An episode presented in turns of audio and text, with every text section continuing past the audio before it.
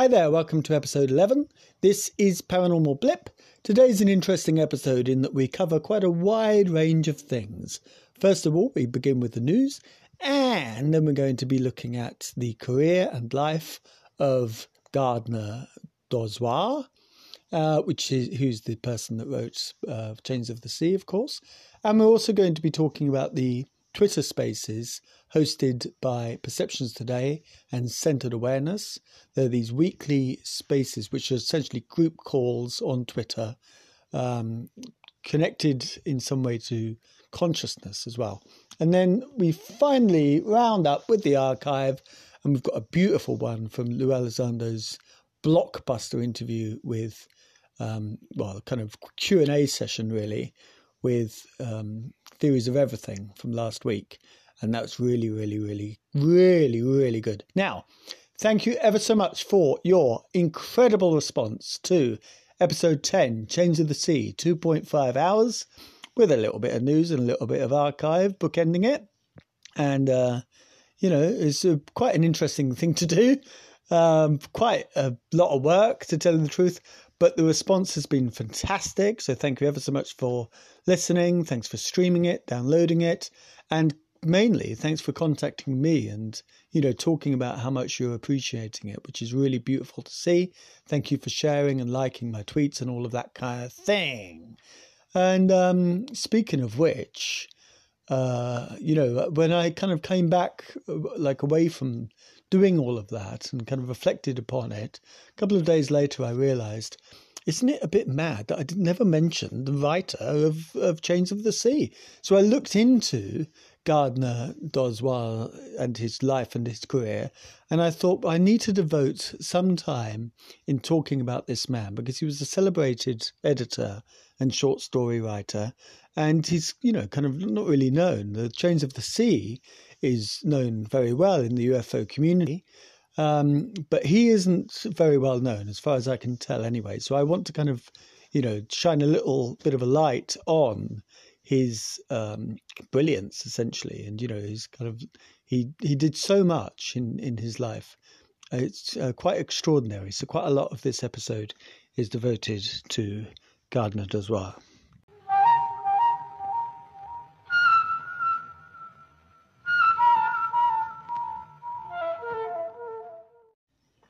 So the news this week uh, involves a UAP sighting that was filmed by two um, uh, Federal Express pilots, or pilot and navigator, or whatever the other guy does. Maybe they're both pilots.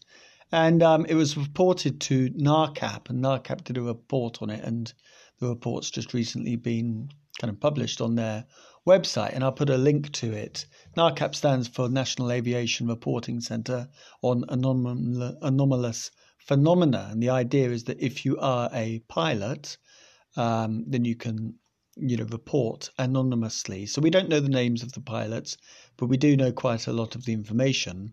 And I'll send you, I'll send you, I'll play you a little clip here now of the audio when they're actually filming it. And I'll also, um, in the episode description, I'll have a link for the entire video of this. And uh, beware, there's a bit of swearing in the videos if you're kind of you know just so you know that but obviously not in the clip that i'm just about to play you. So this is a bit of a portion. You can hear that this dude is quite happy about seeing a ufo it's like an orb man. Look at that it's pulsating. Oh this is awesome. And he's not on TCAS, man. Huh. well i can tell rita now. That's interesting. That is dude I love the way he says now I can tell Rita. As if he's been, as if Rita's like, I saw another UFO, you haven't seen any. Come on, buddy, you're a pilot for crying out loud. You haven't seen any. I've seen like 15 this week. And then he tells Rita, you won't believe it. And anyway, it's amazing, isn't it? So it's a genuine UFO. So take a look at the video. It's um, extraordinary. And they're bleeping out the swearing, which is nice of them.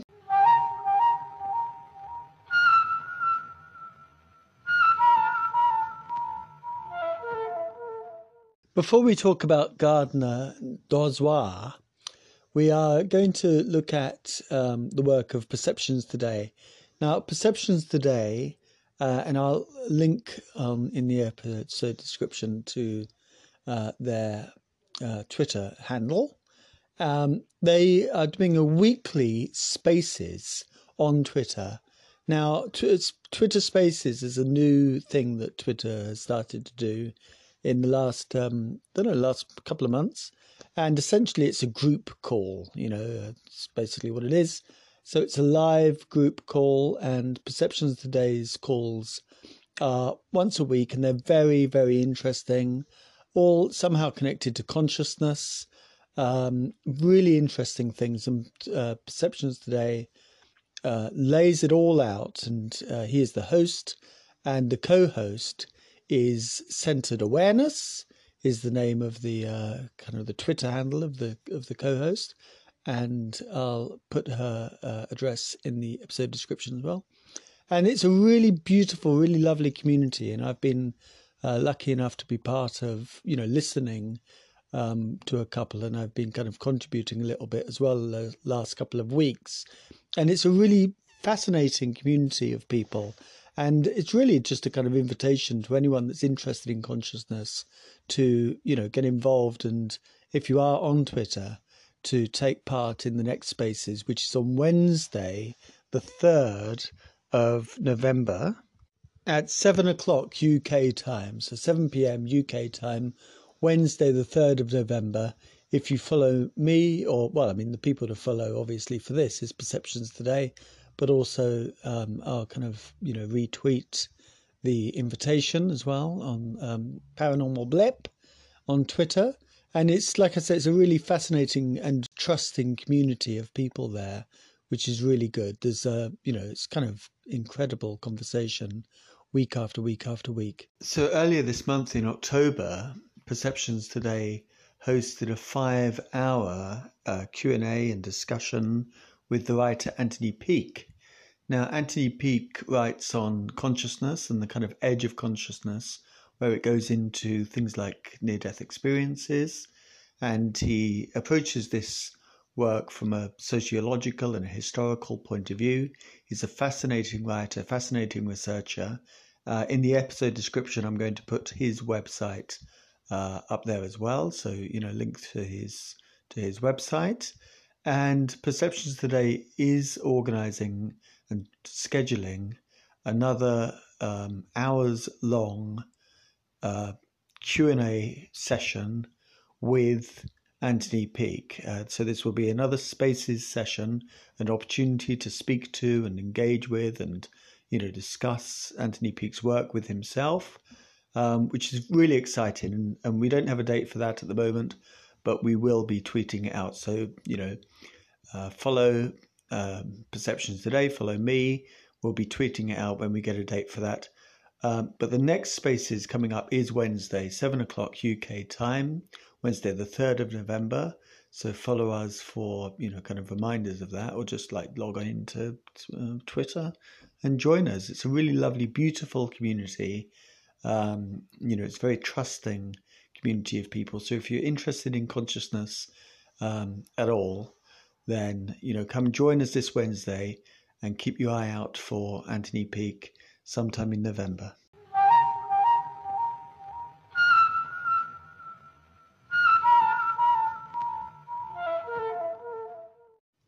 We're going to start now by playing what I think is the first time Lou Elizondo uh, recommended Chains of the Sea. Here it is. It's from an old interview, and I've got a, um, I think it's from 2019. And I've got a link to it in the uh, description, you know, the episode description, as you can imagine. So here's Lou. It's just, you know, we tend to look at things very binary. It's either from outer space or from here, or it's either left or it's right, black or white. It's this or that, right? Either liberal or conservative. Uh, that's the way we're wired. And so people want to know, you know, are these things from outer space? Yes or no? Well, when you read this short story, it gives you a whole fundamentally different perspective in that we may be asking the wrong question. It may not be, the question may not be necessarily where are they from. Um, I would recommend that when I read I read that story several times over and over again because I didn't want to miss anything. The author was was taking the reader completely out of that paradigm of either or, that binary, it's either this or that, and providing a whole nother set of options that I thought was very intriguing. Um, it, it, again, I'm not necessarily saying I subscribe to it, but to have that difference. So we're going to take a look at the life and career of Gardner Dozois, the writer of Chains of the Sea. He was a prolific editor, a, editor of uh, so many anthologies, so many collections, so many um, uh, kind of works of science fiction over a long career. And also, he was a short story writer. And the general consensus among his peers is that if he continued writing short stories, he would be, you know, kind of a famous writer. He was certainly um, in among the the lot of them in the uh, late 60s, early 70s. And it's funny when you kind of delve into this world that I'm not a huge sci fi fan um, in terms of like reading sci fi, uh, but researching um, uh, Mr. Dozois for the last couple of days, I've noticed that it's, it's very interesting. He was an accomplished and much admired and multiple award winning editor, but there's a thin line between essentially, you know, the kind of obviously sci-fi fans know who he is, and most sci-fi fans probably know that he is a writer as well as an editor. But the vast majority of his output was in editing. Um, but if you're not in that world, you've never heard of him. You know, UFO people only know him as the guy that um, wrote Chains of the Sea. And one of the reasons I'm doing this episode is to shine a spotlight on him, on his career, and on the man himself. Um, but it's very interesting, you know, the, the thin line between massive success and, uh, you know, somewhat uh, you know, successful in his field, but certainly kind of general, you know, not many people know about you. So, as an example, lots of the work that he did was with George R. R. Martin, who was right in the camp of being just a, you know, like a scrappy young writer, you know, selling his short stories and, you know, trying to kind of hustle up business just like the rest of them, you know. And then Game of Thrones happened, and it's like, oh my God. And everyone kind of like reappraises his earlier works through the incredible success of Game of Thrones, you know? And like he said in an interview that I saw a few, you know, days ago, uh, he he uh, kind of is talking. This is George R. R. Martin. Is that his name? George Martin? No, no, that's the Beatles guy, isn't it? God, I'm so terrible with names. What's wrong with me? Oh, it is George R. R. Martin. It is George R. R. Martin. Do you think George Martin and George R. R. Martin are the same person? Ah, you never seen them in the same room together, have you? No. Anyway, Martin was saying, like, you know, he he George R. R. Martin was saying, oh, he, he mentioned some book he wrote in 1984, and the crowd go wild, you know.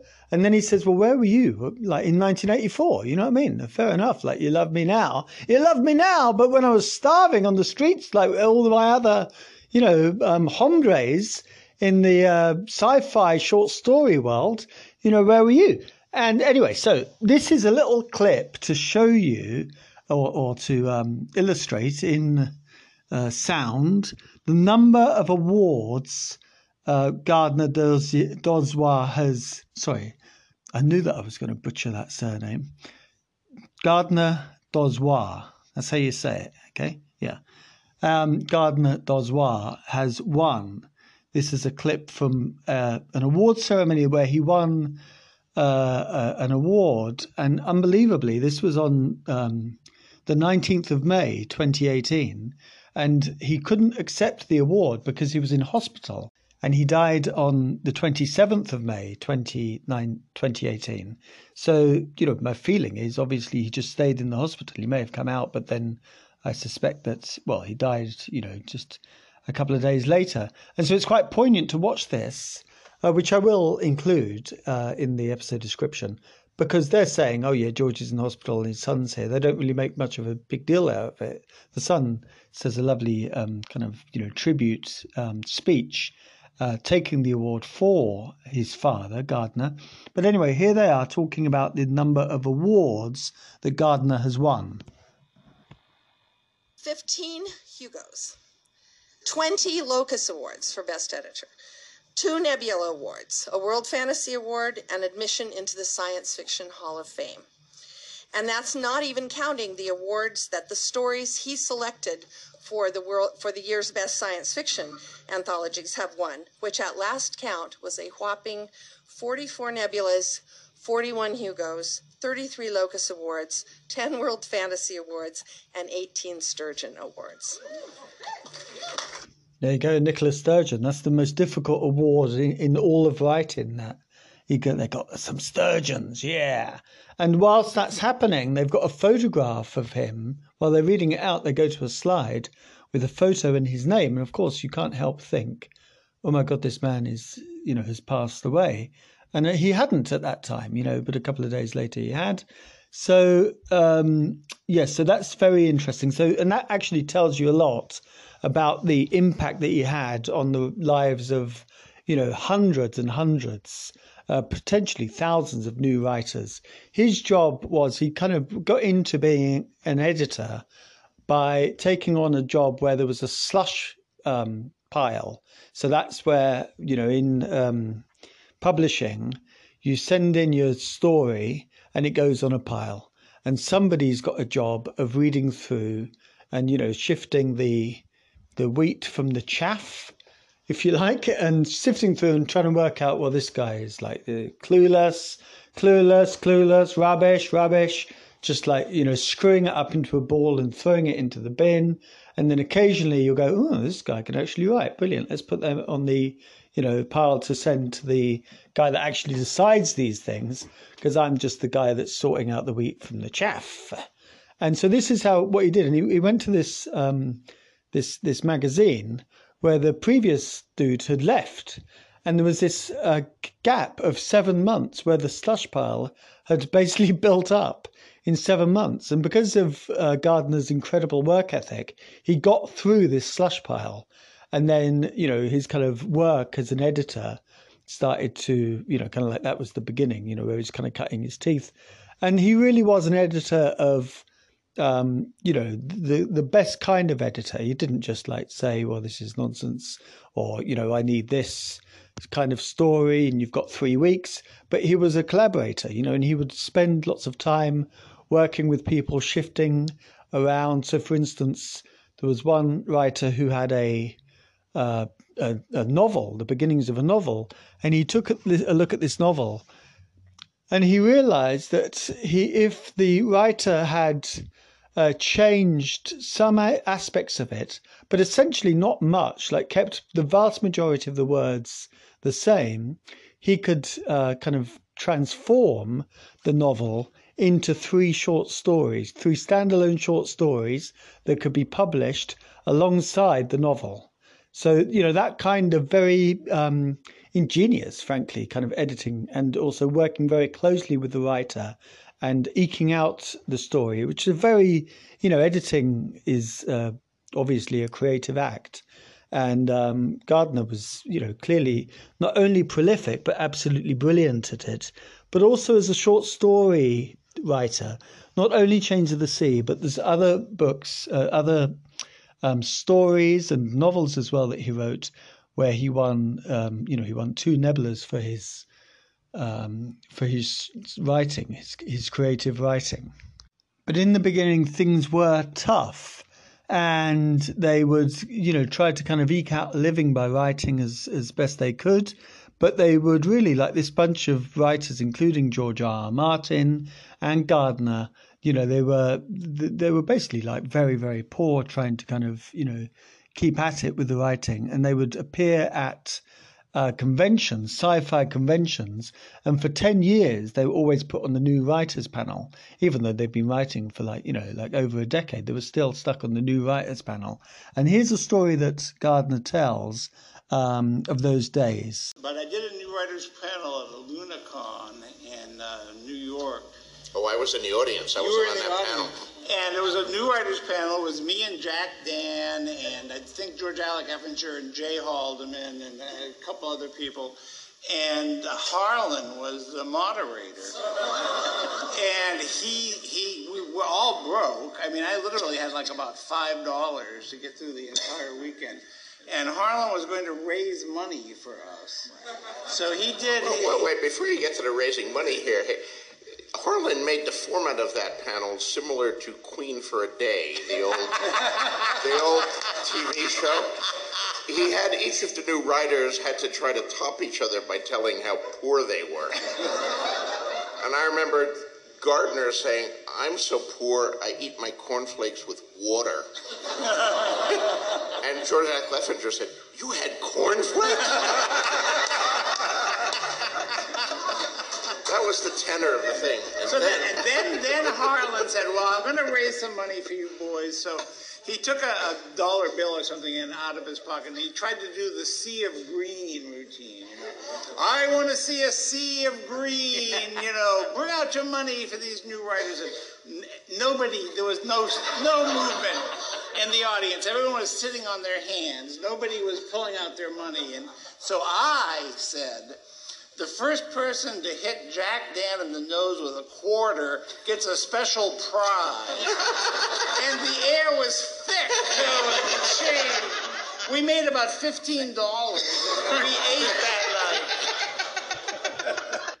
and you can hear the you know camaraderie between the writers there. It's a beautiful clip, really lovely, and um, something kind of um, poignant. Again, there's that word of seeing these these guys like highly successful in their field, and obviously you know George R. R. Martin is a kind of you know superstar all over the world these days. Um, you know, very kind of well fed, let's say, and you know incredibly happy and. Uh, um, you know they they've made it essentially. They're kind of in their late sixties and they're reminiscing about the days.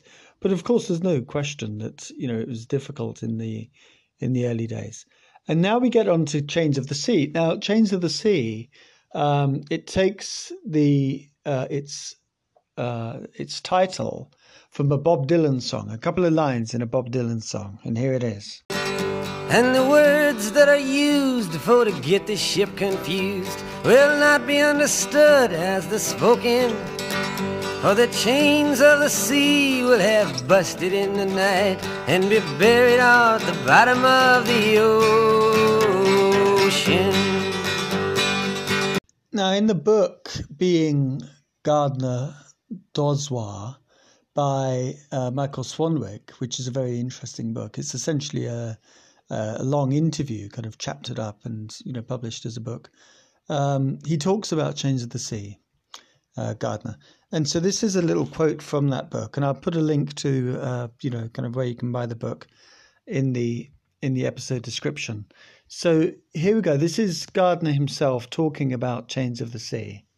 There is a very arch, ironic tone, blackly satirical, to the omniscient overview sections so maybe that's where the storybook feeling you're talking about comes from. I consider much of what happens in those sections to be blackly humorous. There's a furious black anger there as well, but also a lot of bitter humour that mostly is carried by the tone of the prose itself. This is probably the closest I ever came to writing satire of the savage early Vonnegut thought. He talks about the uh, the the child Tommy as being akin to him, really. The location was very close to where he grew up. It wasn't a specific town, it could be a couple of towns, uh, but it was very close to the town he grew up. And the life, although he doesn't talk about his childhood in detail, you do get the impression that it was a tough childhood. And you get the impression he's like on the record saying that he wrote sci fi in order to, uh, well, do two things really to kind of get away from the kind of you know, pedestrian life that he was living or the kind of, you know, provincial life that he was living, but also in order to kind of explore other ways of being, other ways of thinking. You can really clearly see that in Chains of the Sea, that sense of, you know, putting your uh, efforts and energies into describing what we now would call the shadow biosphere. There's no question about that. And that's one of the interesting things that aren't uh, that isn't mentioned in the Michael Swanwick book. And I wonder if, you know, kind of now it would be very, very interesting. Of course, it's impossible to know now, you know, but it'd be very interesting to um, find out what Gardner would think about um, Chains of the Seas uh, kind of reaction from the UAP or the UFO community. When Dozois did die, uh, Neil Gaiman, who was a, an old friend of his, um, commemorated his death by uh, a lovely tweet, which is a picture of um, Gaiman, Michael Swanwick, Gardner, and Kat Mijos uh, all together, and they look very happy. Um, it's a beautiful um, photo of four friends, and I have included a link to Neil Gaiman's tweet. Uh, and again, you know, that kind of question of you know, kind of like worldwide fame and, you know, just kind of respect and, um, you know, kind of being well known in a in a kind of small community. It's kind of strange that when you think about it, isn't it? Strange that when you think about it, yes. So um, yeah, but it's a an incredible uh, career that he had. You know, even if he didn't make the kind of money that his friend George R. R. Martin made, or the kind of notoriety of um, you know some of the his old mates like Stephen King and all the rest of it. But you know, to if you go if you Google search Gardner dossier, uh, sorry, God, I've did it again, didn't I? Gardner Dozois and you take a look. I mean, actually, you know, Wikipedia doesn't do it justice. You need to go to somewhere like the best one, actually, you know what I'll do? You know what I'm like? I am going to put this in the episode description the uh, Internet Sci Fi Database. That's what it is, it's a website. And you will not believe the number of anthologies and collections and, um, you know, uh, science fiction. Uh, journals and articles. It's unbelievable that one person edited this much. And, you know, like I say, he was a, a very good editor, you know, not only prolific, but he put his heart and soul into into this work. And you could argue that, you know, it's in a way it's a shame that his kind of focus was taken by that. But at the same time, it sounded like he had a wonderful life. His son, in the um, in when he picked up the award, said that his father once told him that the trick is that you find something that you love to do as a job and then you never go to work for not even one day of your life. And, um, you know, clearly his son said that that's what Gardner did. So this is a bit of a celebration episode, really, for, you know, a person that's changed the landscape of ufology, even if he didn't know it.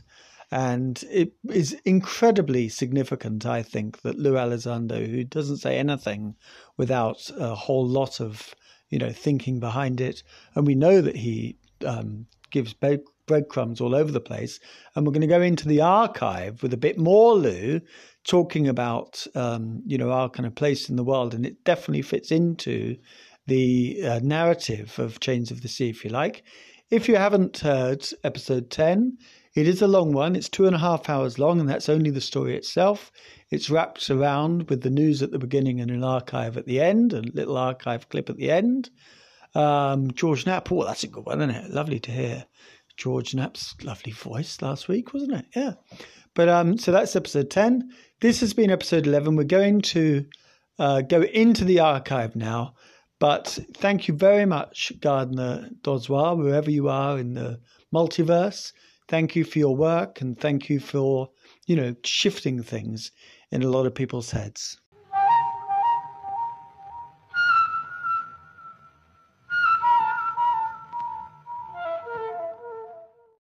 Welcome to the archive, and this week we are returning to Lou Elizondo's uh, very long Q and A with uh, Theories of Everything, which I'm going to link again this week. And um, this is a really fascinating bit. It's I'm including it because it's absolutely key to this uh, the questions that arise in terms of the shadow biosphere and in terms of you know kind of other intelligences that we're you know barely perceiving at the moment potentially. Um, so this is a, a, a, key part of Lou's uh, theories of everything. Imagine everything you've been taught, uh, whether it's through Sunday school or through uh, regular formal education in school or what our political leaders have told us. And yes, even maybe our mothers and fathers around the dinner table have told us, or maybe at bedtime, um, about, about who we are, right? Our background and our past. Um, what if all of that turned out to be not entirely accurate? In fact, the very history of, of, of our species, um, the meaning, what it means to be a human being, and our place in this universe. What if all that is now in question? What if it turns out that a lot of the things that we thought were one way aren't? Are, are we prepared to have that honest question with ourselves? Are we prepared to to recognize that we're not at the top of the food chain potentially? that we're not the alpha predator, that we are uh, maybe somewhere in the middle. Um, you know, it's it's interesting because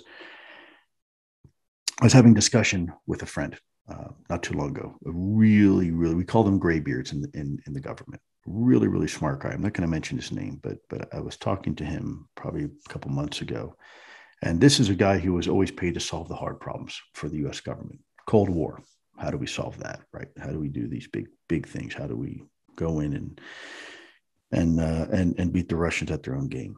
Um, so this guy i respect tremendously. And and we had a conversation. He said you know lou um,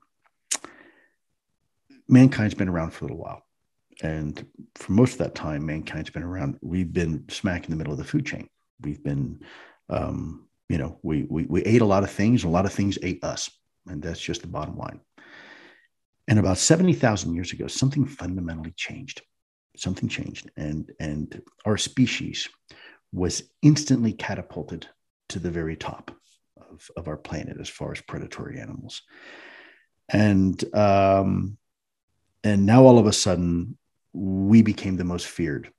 Um, we, we, we were the most lethal uh, and the most successful. And in fact, uh, most of the large species that that that existed on this planet went extinct because of us believe it or not because we we started eating all of it um, there were a couple species that did very very well with our ascension our immediate ascension and we brought a couple species with us the dog is an example where the dog species benefited greatly with mankind's ascension as the alpha predator and and, and wound up succeeding as well very doing, doing very well off of that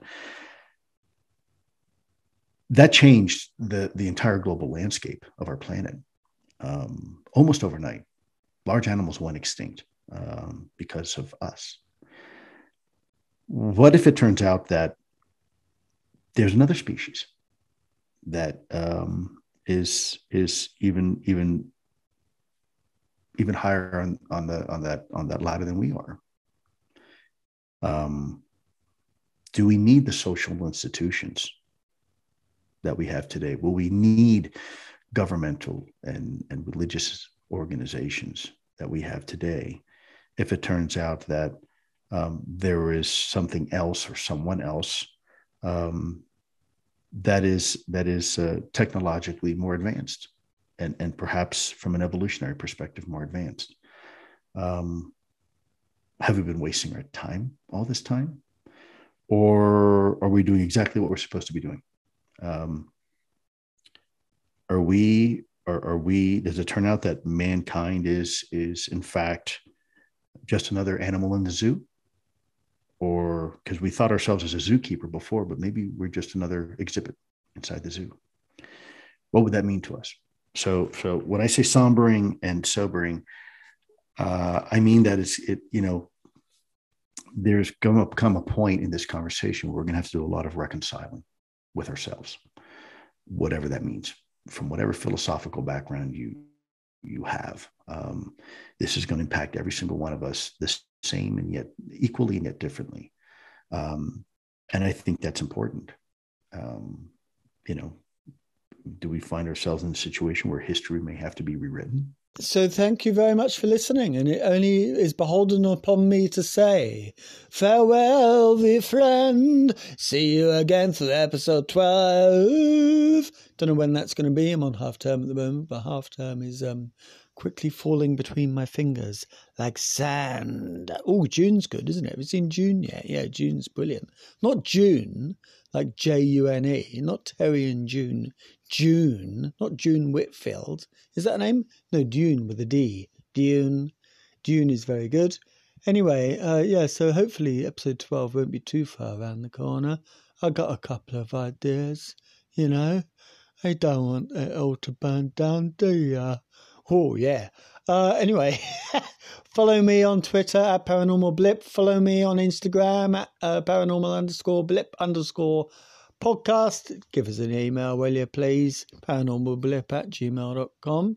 And if you're interested in this kind of thing, go on to Apple, record your desires through a series of highlighting stars. Give us the five, will you, pal? And write a little message, best podcast, or yeah, something like that. Um, I always get so kind of, can you tell? I hate doing that bit. I hate doing that bit.